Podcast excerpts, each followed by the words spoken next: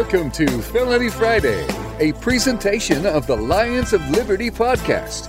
Here is your host, John Odermatt. Felons, friends, and freedom lovers, welcome back to the Felony Friday show. This is a weekly show on the Lions of Liberty podcast. During the show, we focus every week on injustices in the broken criminal justice system with a new show published every single Friday. Today we have another great show, but before we get started and before I introduce my co-host for today, I want to remind our listeners where they can find the show notes. You can find them at lionsofliberty.com slash FF9. We're going to talk about a couple different stories, a couple different felonies, and I will link to all of those stories at lionsofliberty.com slash FF9. Now, we've dabbled in two different formats for the show. We've had a, an interview format where I've talked to some leaders in the criminal justice movement, like attorney podcaster Joseph Bolero Jr., activist Regina Hufnagel, author Jeffrey Tucker, author and podcaster Michael Santos, and radio host and documentary filmmaker John Ziegler. Now, we've also had a little more of a conversational format to the show where I've had on Marc Clair in the past, uh, Lions of Liberty co founder, also had on Howie Snowden. So, this show today is going to be more of that conversational format where we're going to talk about some felonies trending in the news or some criminal justice issues trending in the news. So now I'm going to introduce my guest for today. I'm really excited for my guest. It's his first time on the Felony Friday podcast. He is our resident Rand Paul analyst. He's also a comedian, and he's also a co founder of Lions of Liberty. And he used to work at Hooters in college. Little known fact there. Ladies and gentlemen, Mr. Brian McWilliams. That's one hell of an intro. You missed something, though. I also used to work at a place called Sesame Place as an actor and one time walked around as Big Bird. That does not surprise me at all, but that's sort of a. Uh, guess Big Bird should be tall. What's what are you six five? Yeah, I'm like I'm like six big. three, and you had to be a certain height to do it. And uh, the guy got sick, and they were like, "Do you want to be Big Bird?" I was like, "Of course. Who doesn't? I rule this park." And then uh, I ended up just being really hot and accidentally kicking a kid in the stomach. it was I, I literally they never asked again. It was one and done for me. Yeah, so you, you got fired. You got one shot at Big Bird and you failed. But they sent me back to do my uh, spooky kooky castle magic show, which was what my regular gig was there. Okay, I'm not going to go any farther down that. Man road, of many talents. Man of many talents. Maybe on another show. Maybe on yeah. another show. I'm excited to be here as well, though. Uh, thank you for having me on Felony Friday. I've been pumped. I'm sure people were wildly anticipating my first appearance. I'm sure they were. I've been getting tons of emails asking, when's Brian going to come on the show? When are you going to get Brian on? So I had to appease the audience, have Excellent. you on. Brian, before we get started talking about some felonies here, um, just a real general question. What in criminal justice reform, you know, what topic in criminal justice reform are you most passionate about, would you say? Not to put you on the spot, but you know, there's a lot of injustice out there. Is there any particular thing, drug war, something like that, that, that you're really passionate about? Well, yeah, you nailed it. I mean, for me, the drug war is definitely going to be the top thing because it just impacts so many different aspects of criminal law and how people are sentenced and how I mean, nothing ruins more people's lives than the drug war. Nothing it goes after nonviolent criminals like the drug war and ruins their lives. So that one is definitely top for me. Yeah, absolutely. And uh, it's no uh, surprise that almost every single show we uh, end up talking about the war on drugs. Yeah, it's hard to avoid. The it. show will probably be no different. Yeah, I'm sure it won't. Well, like I said, it, it's just it's such a prevalent theme in society going forward because you hear about it every day. You see some drug charges or, or people are pulled over because of drug charges and then charges something else. It's like, and then they go to jail for, you know, the mandatory sentencing is still in play from the Clinton era. You know, there's nothing done quite to roll all that back yet. And then you get into the whole thing, like I wrote years ago about how the prison system is basically dependent on the war on drugs. This whole that's another aspect of justice reform in, in a way is these private prisons where people are sent to the private prisons because they're required essentially to have a certain quota met, which can be like up to 100% in some of the prisons in my home state of California right now. So without the drug war, how are they ever going to complete those quotas? They're going to end up paying millions of dollars to these private prisons. So there's a lot of reasons that people want the drug war to stay in place, none of which make any sense. Yeah, it's uh, just perpetuating a system, the uh, prison industrial complex, as you were talking about. There are some cracks, you know, finding some cracks forming in the foundation of that. As I was just in in Denver this past week on a ski trip, and obviously, as everyone knows, Denver they've legalized marijuana, so at least there's not people there being arrested for, you know, ingesting some marijuana, smoking some marijuana, or selling marijuana outside of the increments that are allowable. Mm. So uh, we'll talk about the drug war a little more later in the show. The first topic we have for today is actually one that you sent to me, Brian. And the title of the article is Upstate New York Students Who Claimed Hate Crime Attack Now Face Criminal Charges of Their Own. So this occurred, as I said, upstate New York at the State University of New York at Albany. So there were three students who originally claimed that they were victims of a hate crime. And now they're being accused of fabricating this attack. The, uh, it's actually three women, and they originally claimed to be attacked by a group of white men. Now, this confrontation occurred on a bus July 30th. The University Police Department did a long investigation, three week long investigation into this case here. And they interviewed other passengers. There were a bunch of cameras they could look at. And after going through all that, they figured out that it was actually the other way around. It was the three women that instigated the attack and the three women that were yelling racial slurs at the onlookers. So now these three women are facing charges of their own. And this comes immediately after there was a huge, this was a pretty big story and at this university, there was a big uh, show support, a big rally for these three students that had claimed that they had been victims of a hate crime. So now the charges in this case there's charges of assault in the third degree, falsely reporting an incident in the third degree, attempted assault in the third degree, and attempted criminal mischief in the fourth degree. Before I ask you a couple questions here, Brian, one quote that I thought was pretty telling from the uh, police chief there, the university police chief, Frank Wiley. He was talking about the case, and he said, What happened on the bus was not a hate crime. The only person we heard uttering racial epithets was one of the defendants. So I guess my first question for you, Brian, is how can they think it's a hate crime in the start if it's, you know, white people yelling racial slurs at these three black women, but it's not a hate crime if it's the other way around with these three black women yelling uh, racial epithets at the uh, the white people on the bus. Any thoughts on that? I was thinking the exact same thing reading the story. Just I was reading it over again today, and I was watching the CNN video of it, in which one of the you know the main accuser uh, was basically weeping crocodile tears on stage as she said, "How could this happen? We must stand together." But yeah, she was you know I, am not sure if it was she uh, she was the one that actually said the racial epithet, but she said you know called somebody a white B. I'm not sure if this uh, show ever gets marked explicit, so I won't complete it, but you know where what the rest of the word is. so yeah, I don't understand how that comes into play either. It's something where, you know, especially as the U.S. starts to become less and less whites as the majority, which has already taken place in California. Whites are already in the minority again.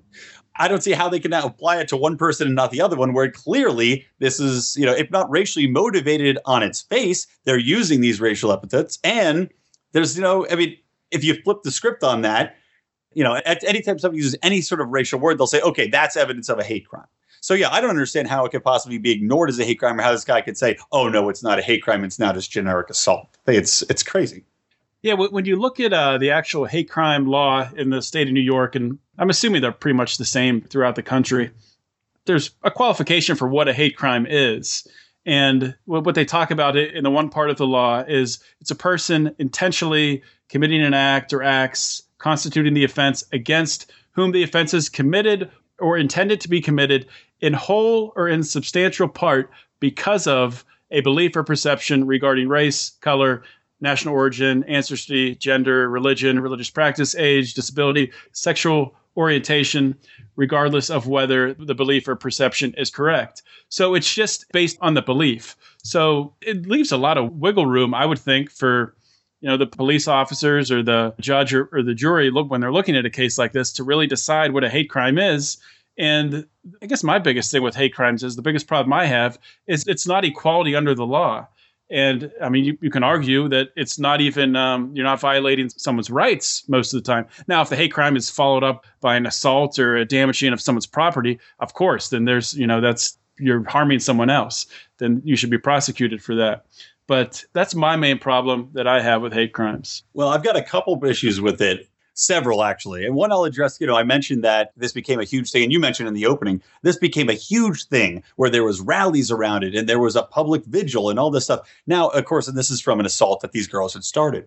So the hate crime or the allegation of hate crime has become a get out of jail free card in a way because even if somebody had, you know, had started the assault or it's their fault, they could say, "Oh, well, I'm black. It was a hate crime," and everybody immediately is on that person's side, which, as you said, is unfair. It's not equal because a white person can't do that. Now, additionally, like you said, you know, going and saying, "Okay, because you did this to a minority, it is now a hate crime." To me, is absurd you can't necessarily prove, even if somebody's throwing out racial slurs, that doesn't mean that the argument or the fight or the action was necessarily caused because of race or because of sex identity or because of anything like gender. It could just be an argument. It could be that somebody bumps somebody else and they get into a fight, but that becomes hate crime legislation because people are actively looking for it, or somebody could allege, oh, well, you know what? He called me the N word. Now, whether or not that happened, who knows? But that allegation now makes it a hate crime. And that hate crime comes with years additional penalty if that person's found guilty. So they have committed the same crime as somebody else. Let's say somebody finds somebody in the street, he knocks him out and takes his wallet. Okay, that's white on white, let's say. Somebody else, a black guy, gets knocked out by a white guy. And let's say he's got a head of hair like mine. He's, he's shaved head on top. Let's make it double bad for this guy. So he knocks out somebody, and it's the exact same crime. However, one becomes a hate crime just because of the color of the victim's skin, never mind that it's the exact same crime. And it, in my opinion, should be punished in the exact same fashion. I don't think that there should be legislation in place that says, because this was your reason, now you get five more years in jail. I agree. And on top of that, I really don't think that hate crime laws actually do anything to protect minorities. And I think it's immoral. As I was saying, equality under the law. You could have, you know, a guy with two neighbors, a, a white guy with a, a black neighbor and a white neighbor, and he goes out and gets drunk one night and he spray paints on each garage on, on both sides. I hate you. Mm-hmm. And the guy's going to be charged for a hate crime for spray painting I hate you is going to have more harsher penalties for spray painting I hate you on the black person's black neighbor's garage than the the white neighbor's garage. Exactly. It doesn't make any sense at all. No. Doesn't make any sense at all, and does not protect minorities at no, all. No, and as we know, we all hate our neighbors. So I mean, exactly. how many times? Let he who throws the first stone. How many times have I spray painted things on my neighbor's front doors?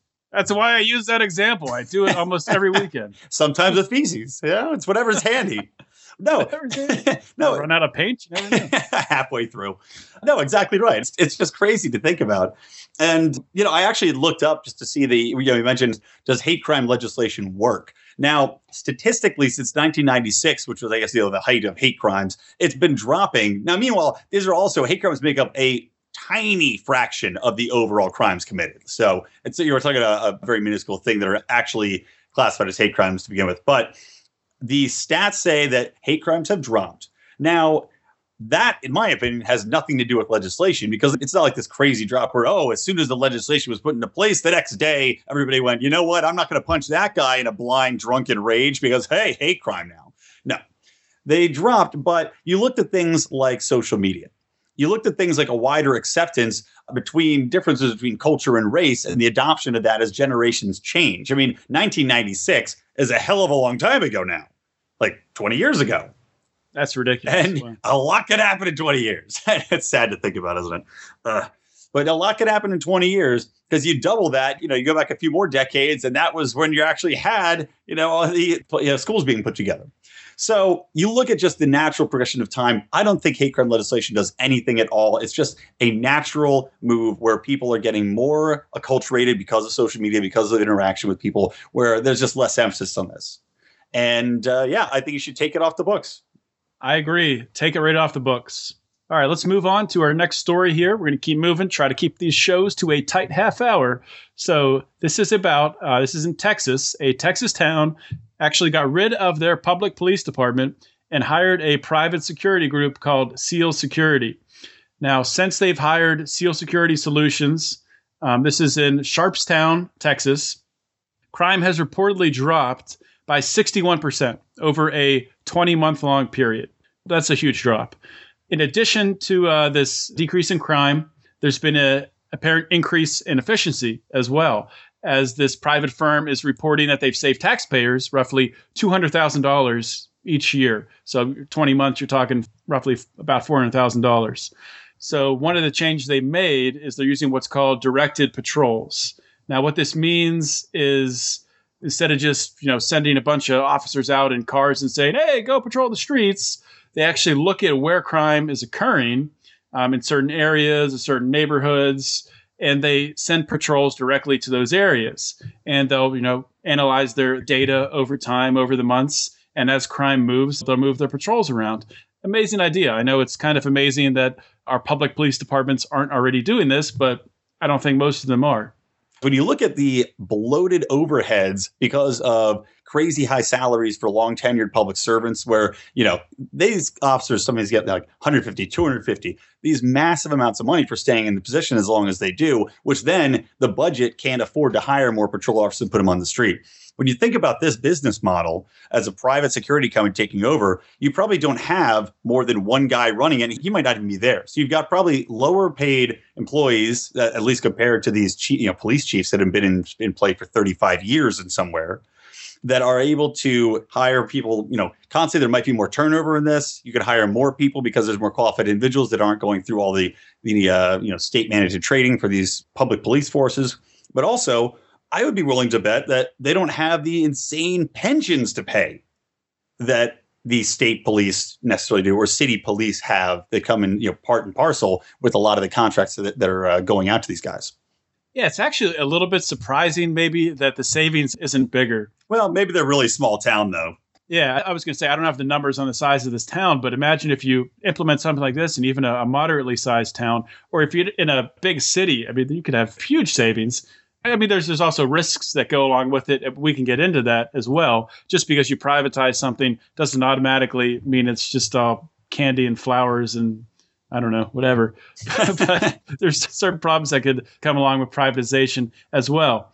One thing I did want to talk about is the SEAL officers said something that does kind of encourage this productivity and this efficiency is they don't have the same job protection. They don't have the same job security. And as you were talking about with you know with the pension plans, you know, these police officers after they work for 10, 15, 20 years, they're able to retire. And after they work for just a couple years, it's almost impossible to fire them. We always hear these stories, see these stories about police officers committing atrocious acts. So they're just put on paid administrative leave, and then they're normally not charged for you know their crimes if they harm someone or if they kill someone even.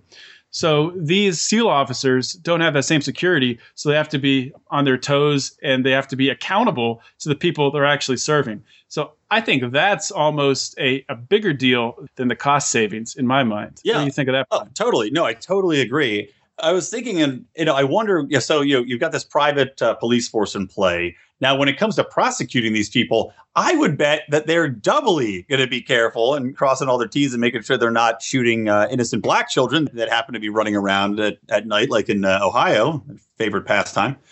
Because should they get caught doing something wrong, should they get you know found dealing drugs or doing something inappropriate, I would bet that the state is going to go out of their way to prosecute these people because knowing that they are a private police force now, I'm sure the state wouldn't be too happy about that, that they're pushing, you know, city police out of work and all this other stuff in, in order to go private. And what do you think about that? Do you think that would come into play at all? Yeah, well, I think definitely at the beginning, you know, if this does catch on, and I, I, think they've done similar things in Georgia. I forget the name of the town, and I'm sure there's other towns that have done a similar thing but yeah, as they're only popping up, you know, all over the place, I'm sure that, you know, they're going against the grain. I'm sure the states will obviously, you know, back their police unions and uh, that's job loss for police unions. So they, they don't want that. So that's something that they'll have to deal with as this does get more popular, which I think it will get more popular for what you talked about earlier, Brian, with uh, having to pay these pension plans. These small towns, even big cities. I know I, I live in Pittsburgh right now, and their uh, public pension plan in the city is something like I'm just going to make up a number. It's probably pretty close. It's like 15% funded. Mm-hmm. So it's just yeah, this this is something that is unsustainable and cannot go on.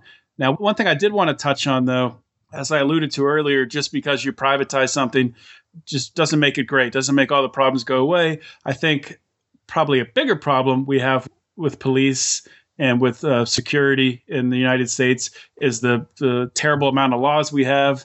As we talked about earlier in the show, drug laws, until the people come around and start to understand the immorality of these drug laws of locking a nonviolent person in a cage for a plant they consume, or even if they're consuming, you know, cocaine or marijuana. It's not uh, cocaine or heroin or uh, crystal meth.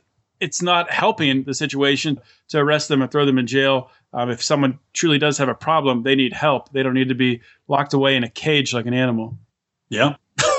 I don't know what Agreed. Else, I don't know what else to say to that. I was trying to think of do I have any counterpoint to make? No, not really.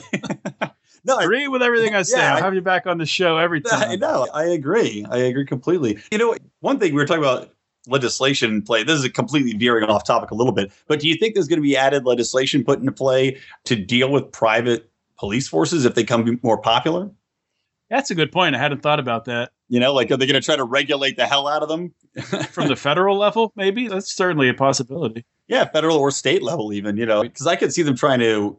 Again, I, maybe I'm coming down too hard on, my mistrust of uh, government, but I could just see it like everything that seems to pop up. Look at Uber and Lyft and all the issues that they've been having from all these unions coming after them and now the regulations put in place in various cities that are banning the use of those.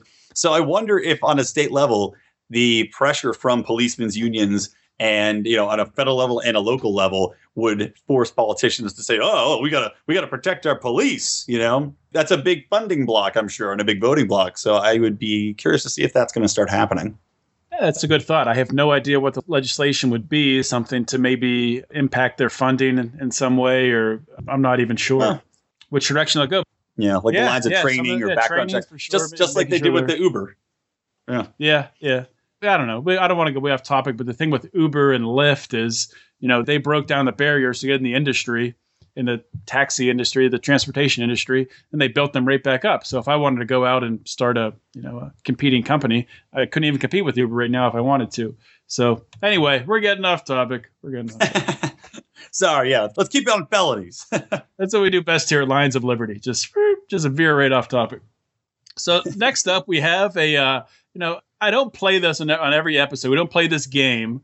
Um, when I do have been doing my interviews, we haven't been playing this game, and I've got a little bit of flack in our Lions of Liberty forum on Facebook. Some people saying, "Hey, John, you know what happened to playing? Is this a crime? And should anyone do time?" So we're gonna play it this week. We have Brian here, and it's his first time doing uh, this new game show. So the first topic we're going to talk about, I'm going to do a little intro, talk about the topic, and then Brian's going to say if he thinks it's a crime and if anyone should do time. So this story just jumped out to me. I forget where I saw it. It might have been over a week ago. It's a meteorologist in Kentucky and this meteorologist's husband who were arrested for cultivating marijuana plants and on weapons charges.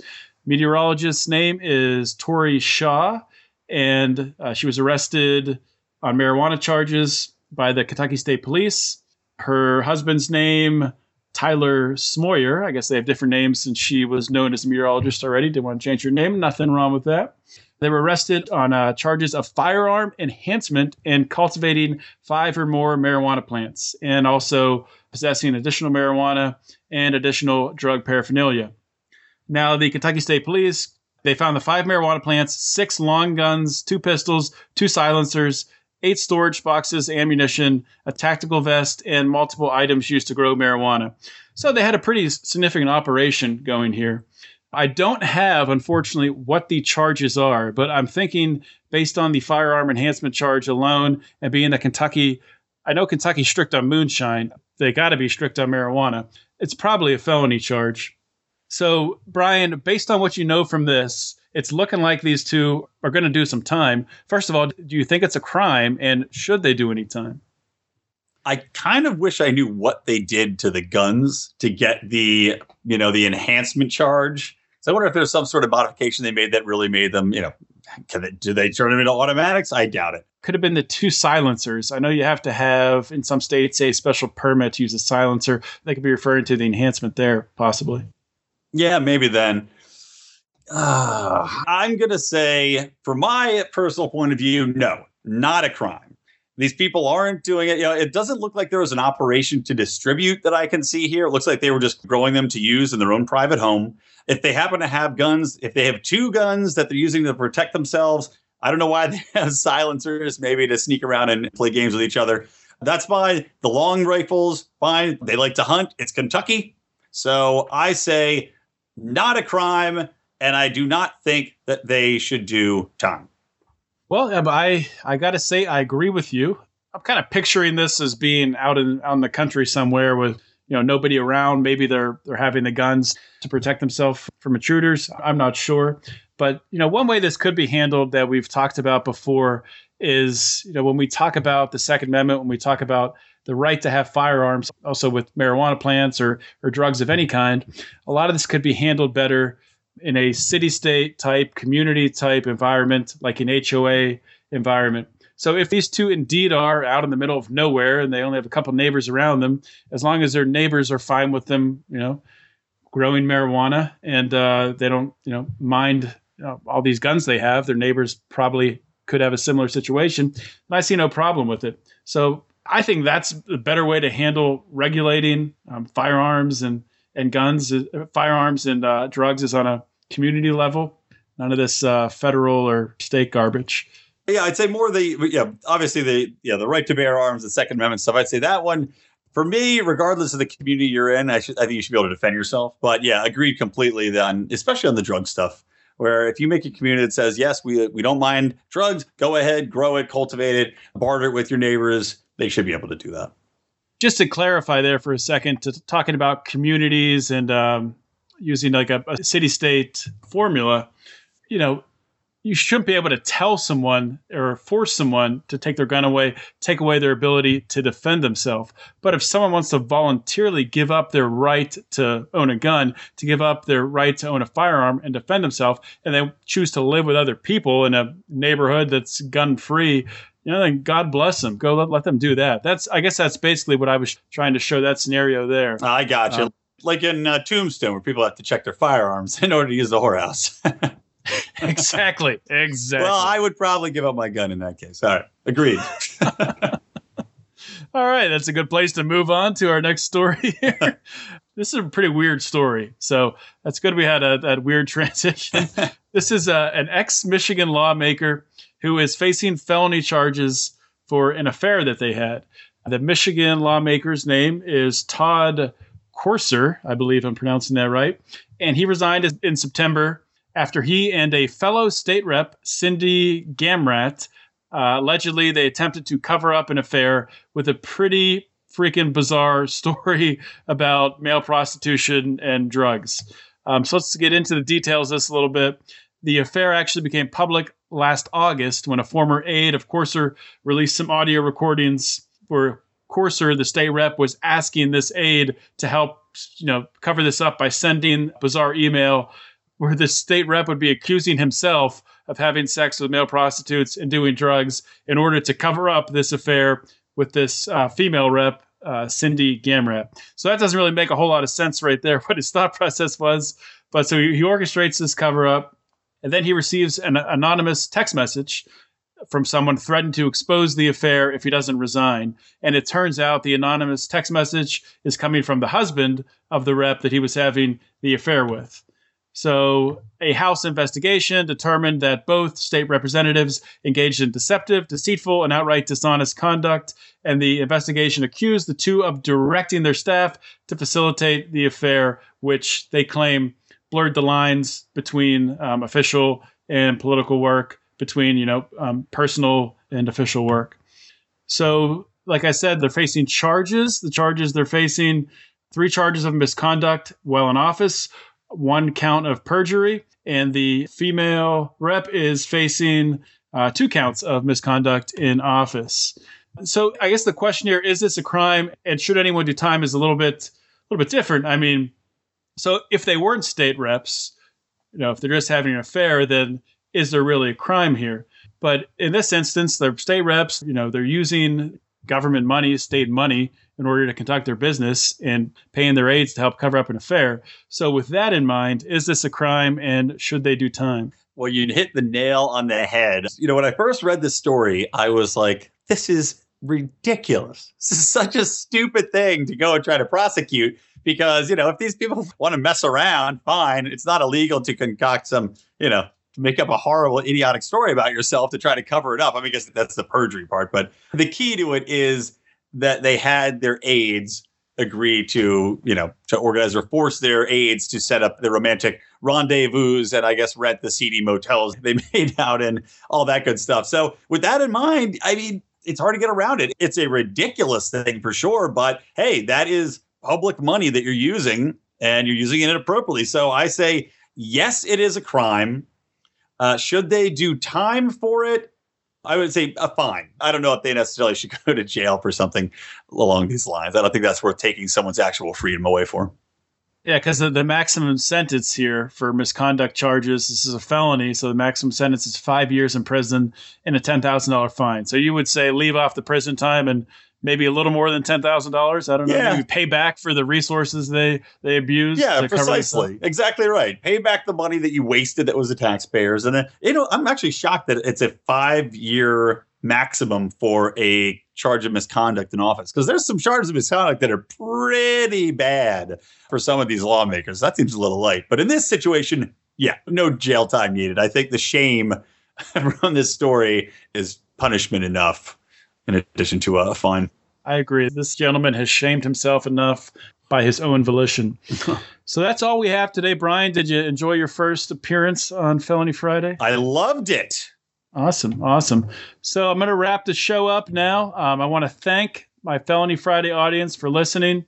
And if you enjoy the show, please consider subscribing, rating, and leaving a comment on the Lions of Liberty podcast using either iTunes or Stitcher depending on what you have iphone droid you know whatever floats your boats leave a comment there and you can really help us out by subscribing. That gives us an idea of if you like the show or not so please look into that. Also you'll get our the rest of our great content. I know brian earlier this week we ran a show on monday our gop debate reaction show which brian hosted which was awesome. So you would have had that in your feed if you were subscribed. So go ahead and subscribe now, in order to help us reach more people, you can also follow the Lions of Liberty on Facebook and Twitter.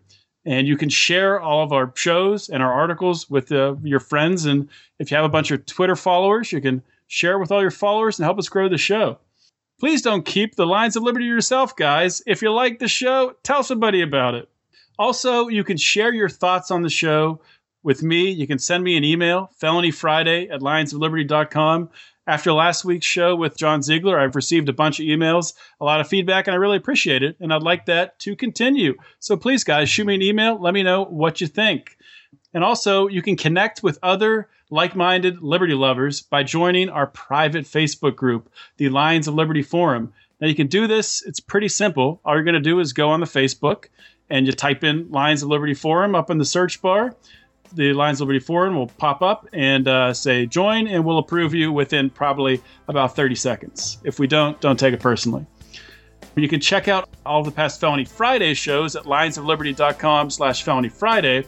You can check out all of our podcasts. Like I said, we have three shows a week, Monday, Wednesday, and Friday. You can find that at lionsofliberty.com slash podcast. As always, guys, thank you for listening. This is John Odermatt signing off. Always remember to keep your head up and the fires of liberty burning.